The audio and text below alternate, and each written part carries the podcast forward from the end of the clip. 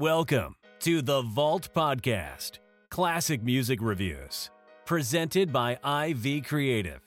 Now, here's your hosts, B. Cox and the crew. Greetings and welcome, ladies and gentlemen, to another edition of the Vault Podcast, classic music reviews, presented by IV Creative. It's a perspective of the classics from a fresh point of view. We appreciate you for taking your time and lending your ears to our perspective. You could be anywhere listening to anything, but you're right here with us, so we thank you. With you today is yours truly, B. Cox, and I'm riding solo here today, but shout out to the crew as well. And shout out to all the listeners out there, stateside and worldwide. I continue to thank you all for your support and spreading the word. The word is definitely starting to get out there. I want to thank you all for continuing to rock with the show. After passing through episode 100, and we roll on to episode 101 and further beyond that. Just a few reminders, of course, the Vault Podcast Record Club, our private Facebook fan community. You can join that by going to the links both in the show notes and also in our links at vaultclassicpod.com, our website.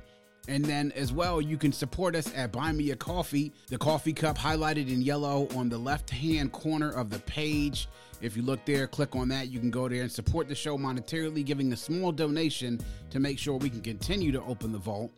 And last but not least, of course, the podcast GPS, our boot camp course, a DIY course for all of you out there wishing to start a podcast but don't know where to start.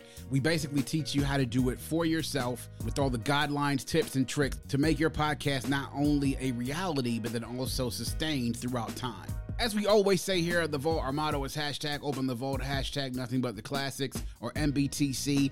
And while this isn't going to be a typical review as we do in the veins here on the Vault, I did want to make sure that we at least recognize this album for what it is, being as though that it's 30 years since its release. And I thought it was important for me to just to speak just a little bit about this album and the significance that it has, particularly within hip hop culture. I remember hearing one of these songs and the singles for this album come on the other day on the radio, and I was instantly brought back to that time period of hearing that particular single, which I'll get into in just a second.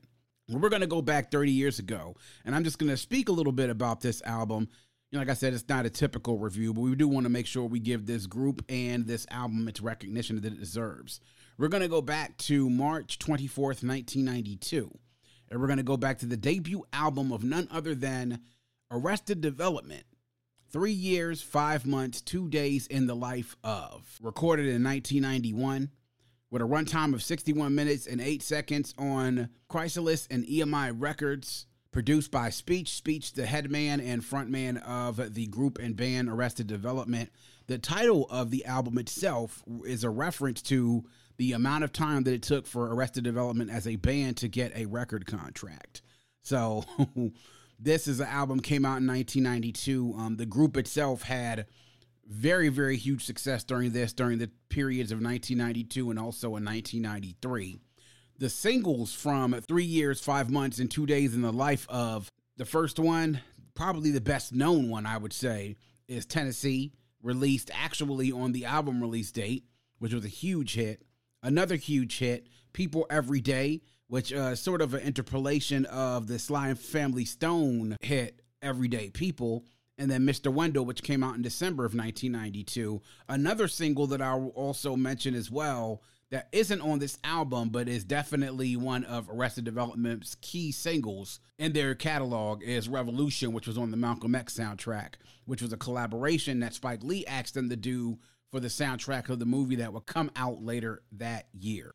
So, three years, five months, two days in the life of by Arrested Development. Now, for those who are not familiar with Arrested Development and how they got started, they were formed in Atlanta in the late 80s. It was the creation of Speech and also Headliner, who was a member of Arrested Development, but then also a product of before Speech and Headliner met each other was Speech and Baba Oje, who were also students at the University of Wisconsin Milwaukee together in the 80s and they met when Baba Oje already was an older man. He was in his 50s at that particular time. Speech and Headliner met each other at the Art Institute of Atlanta once Speech relocated to Atlanta and they formed this group. And they wanted to form the group as an alternative basically to gangster rap. And gangster rap, as many of you know, you follow hip hop, especially listening to this show, became very, very big in the late 80s with the rise of groups like NWA the rise of groups like Geto Boys. As we got into the early 90s, you start to see more the influence of gangster rap start to make its way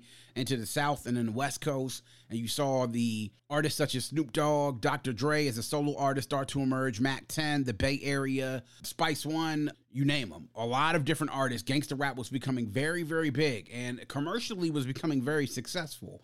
So as we head into 1992, you have hip hop sort of at its crossroads where you're sort of emerging from this period where consciousness, Afrocentricity, social consciousness was definitely at the forefront of hip hop, all the way starting from the mid 80s into the late 80s and sort of intersecting with what the rise of gangster hip hop during that particular time.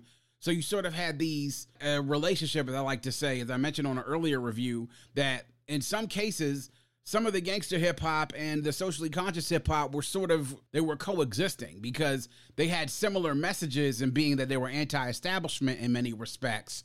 But then at a certain point in time which right around this time before the chronic came out and the rise of g-funk and the rise of the dominance of the west coast in the early 90s heading into the mid 90s sort of had the two take a diverging path away from each other so this is where Arrested Development sort of develops itself and finds itself within hip hop. Right around the time when the Native Tongues are still releasing albums, De La Soul, A Tribe Called Quest, Queen Latifah, Monie Love. So you have them still out there pushing this message, and they have been pushing this message ever since the late 80s. And then you have Arrested Development sort of come out and emerge amongst this right around this point where conscious rap and gangster rap were now starting to diverge themselves away from each other. So this was an alternative to gangster rap. And what Arrested Development did was really provide us with sort of a difference. They weren't necessarily, I mean, they were a hip hop group. The majority of the vocals that were done were done by speech, but there were a number of different members within the group that had talents. We talked about Headliner. Uh, we talk about vocalists, like uh, in, in, particular, the two vocalists we'll talk about Nadira Shakoor, spelled S H A K O O R, and Dionne Farris, famously enough. And Dionne Farris had a lengthy and has a lengthy career as a singer and songwriter in her own respect, beyond just her work with Arrested Development has also had a career outside of the group as well. Arrested Development was this group of artists who all came together to make this music. And it wasn't just the artist and the vocalist themselves, it was the DJs, it was instrumentalists. Really, what you had was Arrested Development was more so a group. They were a band, but I really would like to call them a collective. And I think that's what we all kind of know them as. So they came out with this album, uh, three years, five months, and two days in the life of. I mentioned the singles on this. And as I said, this is not a typical review, but I wanted to make sure that I touched on this album. Um, just to speak, just first of all, just by the singles, which, which is how I got introduced to Arrested Development. When Tennessee first dropped, it was extremely, extremely popular. It was a wildly popular song on the radio. And at that time, when I was consuming hip hop and consuming music, about 80 to 85% of it was coming from the radio. And when Tennessee dropped, it was huge. As a matter of fact, as a song itself, uh, Tennessee reached, I believe, the top of the R&B and hip hop charts, and they topped it for at least one week. But then it got to number six on the Billboard Hot 100, which was a big deal back then because there weren't too many hip hop and R&B tracks that were reaching that high on the Billboard Hot 100, at least consistently. Internationally, their sound also attracted a lot of different fans as well in United Kingdom. Seven week run on the UK singles chart for Tennessee, but then also top 10 successes also with People Every Day and Mr. Wendell. Tennessee was huge. The message of the song when you listen to it, and a speech, you know, reading an interview and watching interviews of him about what inspired him to write Tennessee, he wrote it basically in the aftermath of the death of his grandmother and also his brother, and the last time that he saw his grandmother actually was in Tennessee. And when you listen to the lyrics and listen to the message in that song, it does kind of harken back to going back to something that leads you to some comfort. And, uh, you know, this is a group based in the South. The song itself really just kind of evoked some sort of uh, emotions out of people that, you know, the lyrics, but then also the hook as well, the beat, it kind of drew you in. So that's really what got people hooked on to that. But then you follow that up with something like People Every Day, and at least the radio version, which is different than the LP version. What's so special about Hero Bread's soft, fluffy, and delicious breads, buns, and tortillas? Hero Bread serves up 0 to 1 grams of net carbs, 5 to 11 grams of protein, and high fiber in every delicious serving. Made with natural ingredients, Hero Bread supports gut health, promotes weight management, and helps maintain blood sugar. Hero also drops other limited edition ultra low net carb goodies like rich, flaky croissants and buttery brioche slider rolls. Head to hero.co to shop today. Uh, hearing that and then knowing that it's a play off of the famous hit by Sly and the Family Stone, Everyday People, and their own twist on it, that was a huge hit too. Really, I would even say for like the better part of that summer, being as though Tennessee was released at the beginning of spring and then People Every Day was released in the middle of the summer you had your soundtrack, a good portion of that that summer was Arrested Development. And then you followed it up with their last single, which is Mr. Wendell, which was uh, not a big ass hit as the other two, but it definitely fit inside of the same vein. At this point, we were becoming accustomed to what the Arrested Development sound was going to be. But looking into the rest of this album, it definitely gives you that feel that you know, when I listen to this, I sort of get the feeling that I'm listening almost to like hip hop folk music. I can see the influences, what they had on some of their successors, Goodie Mob, Outkast, groups even as far out as Nappy Roots, where you kind of feel like if hip hop had folk music, this is what it would sound like. I mean, and not to really make it as folk like, you know, it's folk music like it was country, but when you think about folk music and what the objective of what folk music is, is down home, everything from the music itself to the rhythms to the bass lines to the messages in the music. I mean, the messages in the music are really pointing more so not just towards Afrocentricity, but and positive messages but they talk a lot about revolution in this, even before they made the song Revolution, which was on the Malcolm X soundtrack. I mean, listening to songs such as, in particular, Fishing for Religion, which is a very, very controversial song in some respects because it speaks to a philosophy and sort of an idealism that people think about when it comes to Christianity. That in this song, what speech and what they're talking about is the fact that Christianity is a religion that's based mostly at its core on pacifism, meaning that, you know, black people will sit and pray and hope for God to do something and pray and be obedient to God for God to bless them and to make a way when in this case, they're like, you know, hey, that spits in the face of everything we want in a revolution instead of getting up, going out, and taking what it is that you want. And having grown up in the black community, it's something that you know that you hear.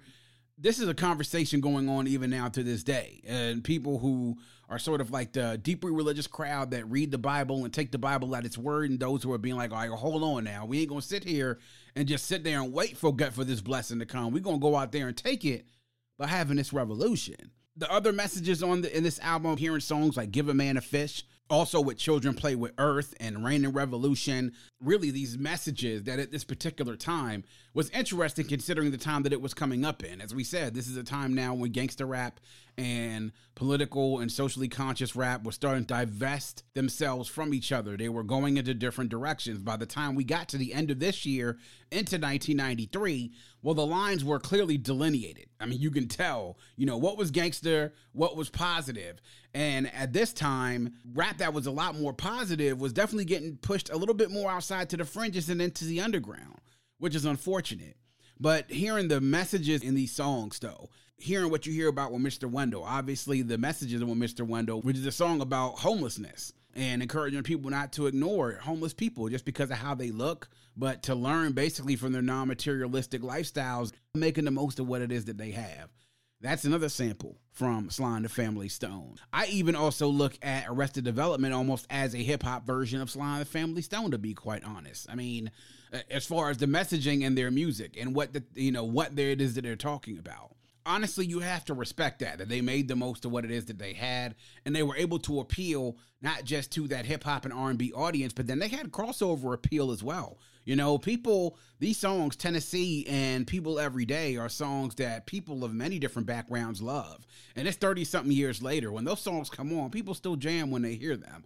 I still love to hear Tennessee, never get tired of hearing that song. The composition of these songs, the production, some of the samples that they use, you know, of course, you know, Earth, Wind, and Fire was sampled here. We talked about Sly and the Family Stone, Marlo Thomas and Harry Belafonte, Junior Wells and Buddy Guy. His blues is sampled in this, R&B, soul music. Prince sampled in this as well. Minnie Riperton, when it comes down to it, would give a man a fish. I mean, there's a lot of different things that they tackled with this, and sometimes when you're when you're going through as many different themes and messages you want to get across sometimes things get sort of lost in translation. But what i always respected about them is that they sort of made their music plain for people to be able to understand.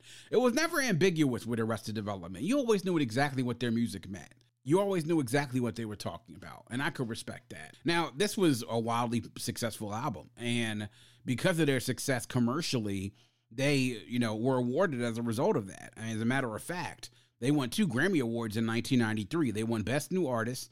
They were the first hip hop group to win that award, and they also won the Best Rap Performance by a Duo or Group, and they were also named Band of the Year by Rolling Stone. And this album, three years, five months, and two days in the life of, actually sold over 6 million copies worldwide.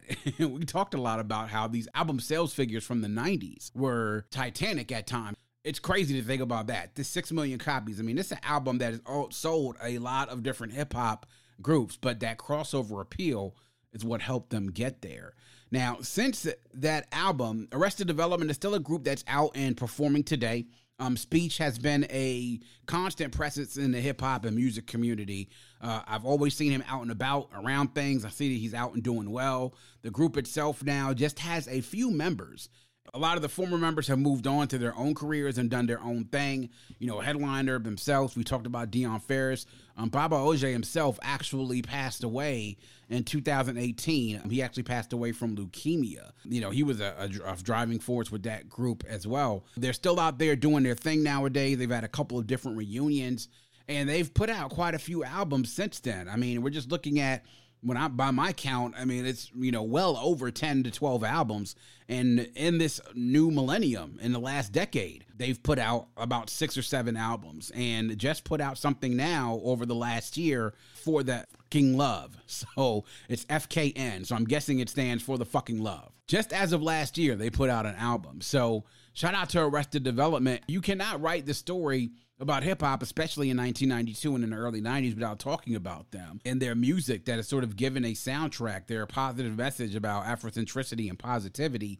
and also about speaking about that revolution, especially during 1992, where it was really a time of reckoning in the United States in the aftermath of the Rodney King verdict and the riots in LA and so many different other racially charged moments where the world was at that particular time. We were heading into an election. People were becoming a lot more socially conscious in regards to the things that were happening in America and the plight of black America in the light of some of the things that were happening in places like LA with the riots and things that will continue for 30 years on after that. So shout out to Arrested Development, man. Three years, five months, and two days in the life of released in 1992. Make sure y'all go check out the album and check out some of their other work too. And listening to those songs, Tennessee and People Every Day and Mr. Wendell sort of gives you a really good feeling about how things were back then in 92. And every time I hear those songs, I'm transported right back to those particular times. So wanted to make sure we jumped on this and recognize the album itself. Uh, it definitely has some cultural significance and impact for that particular time. And it's something that, for those of us who were around and out during that time, who remember that group being out, of the impact that they had on the game. And that is going to wrap up yet another edition of The Vault. Please make sure that you are checking us out on our host on Red Circle. You can also visit us at vaultclassicpod.com. That's vaultclassicpod.com. You can go there and download and play the episodes, visit all of our streaming sources. You can leave a review. Also, leave us a voicemail with the microphone in the bottom right hand corner of the page. Leave us a voicemail, show us some love, let us know what you think. Make sure that you're joining our mailing list. If you're listening to this podcast and you enjoy it, golden rule of the internet, make sure that you're sharing it and also leaving a good review for us as well. We definitely appreciate that love. As always, you can find us at Vault Classic Pod on Instagram, at Vault Classic on Twitter, and on Facebook and YouTube. Search the Vault Classic Music Reviews Podcast, like the Facebook page, subscribe to the YouTube channel, interact with us on social media. We do it here all for you. We appreciate the support, and if you have a friend, tell a friend, and make sure that that friend tells a friend. Always remember to keep your headphones on and your music loud, but not too loud. And as we close, we'd like to remind everyone to dream big, because dreams are the basis for creation. Always create, motivate, and elevate because you were never destined or created to stay stationary in this life. And on that note, we say peace. Thank you for listening and coming into The Vault.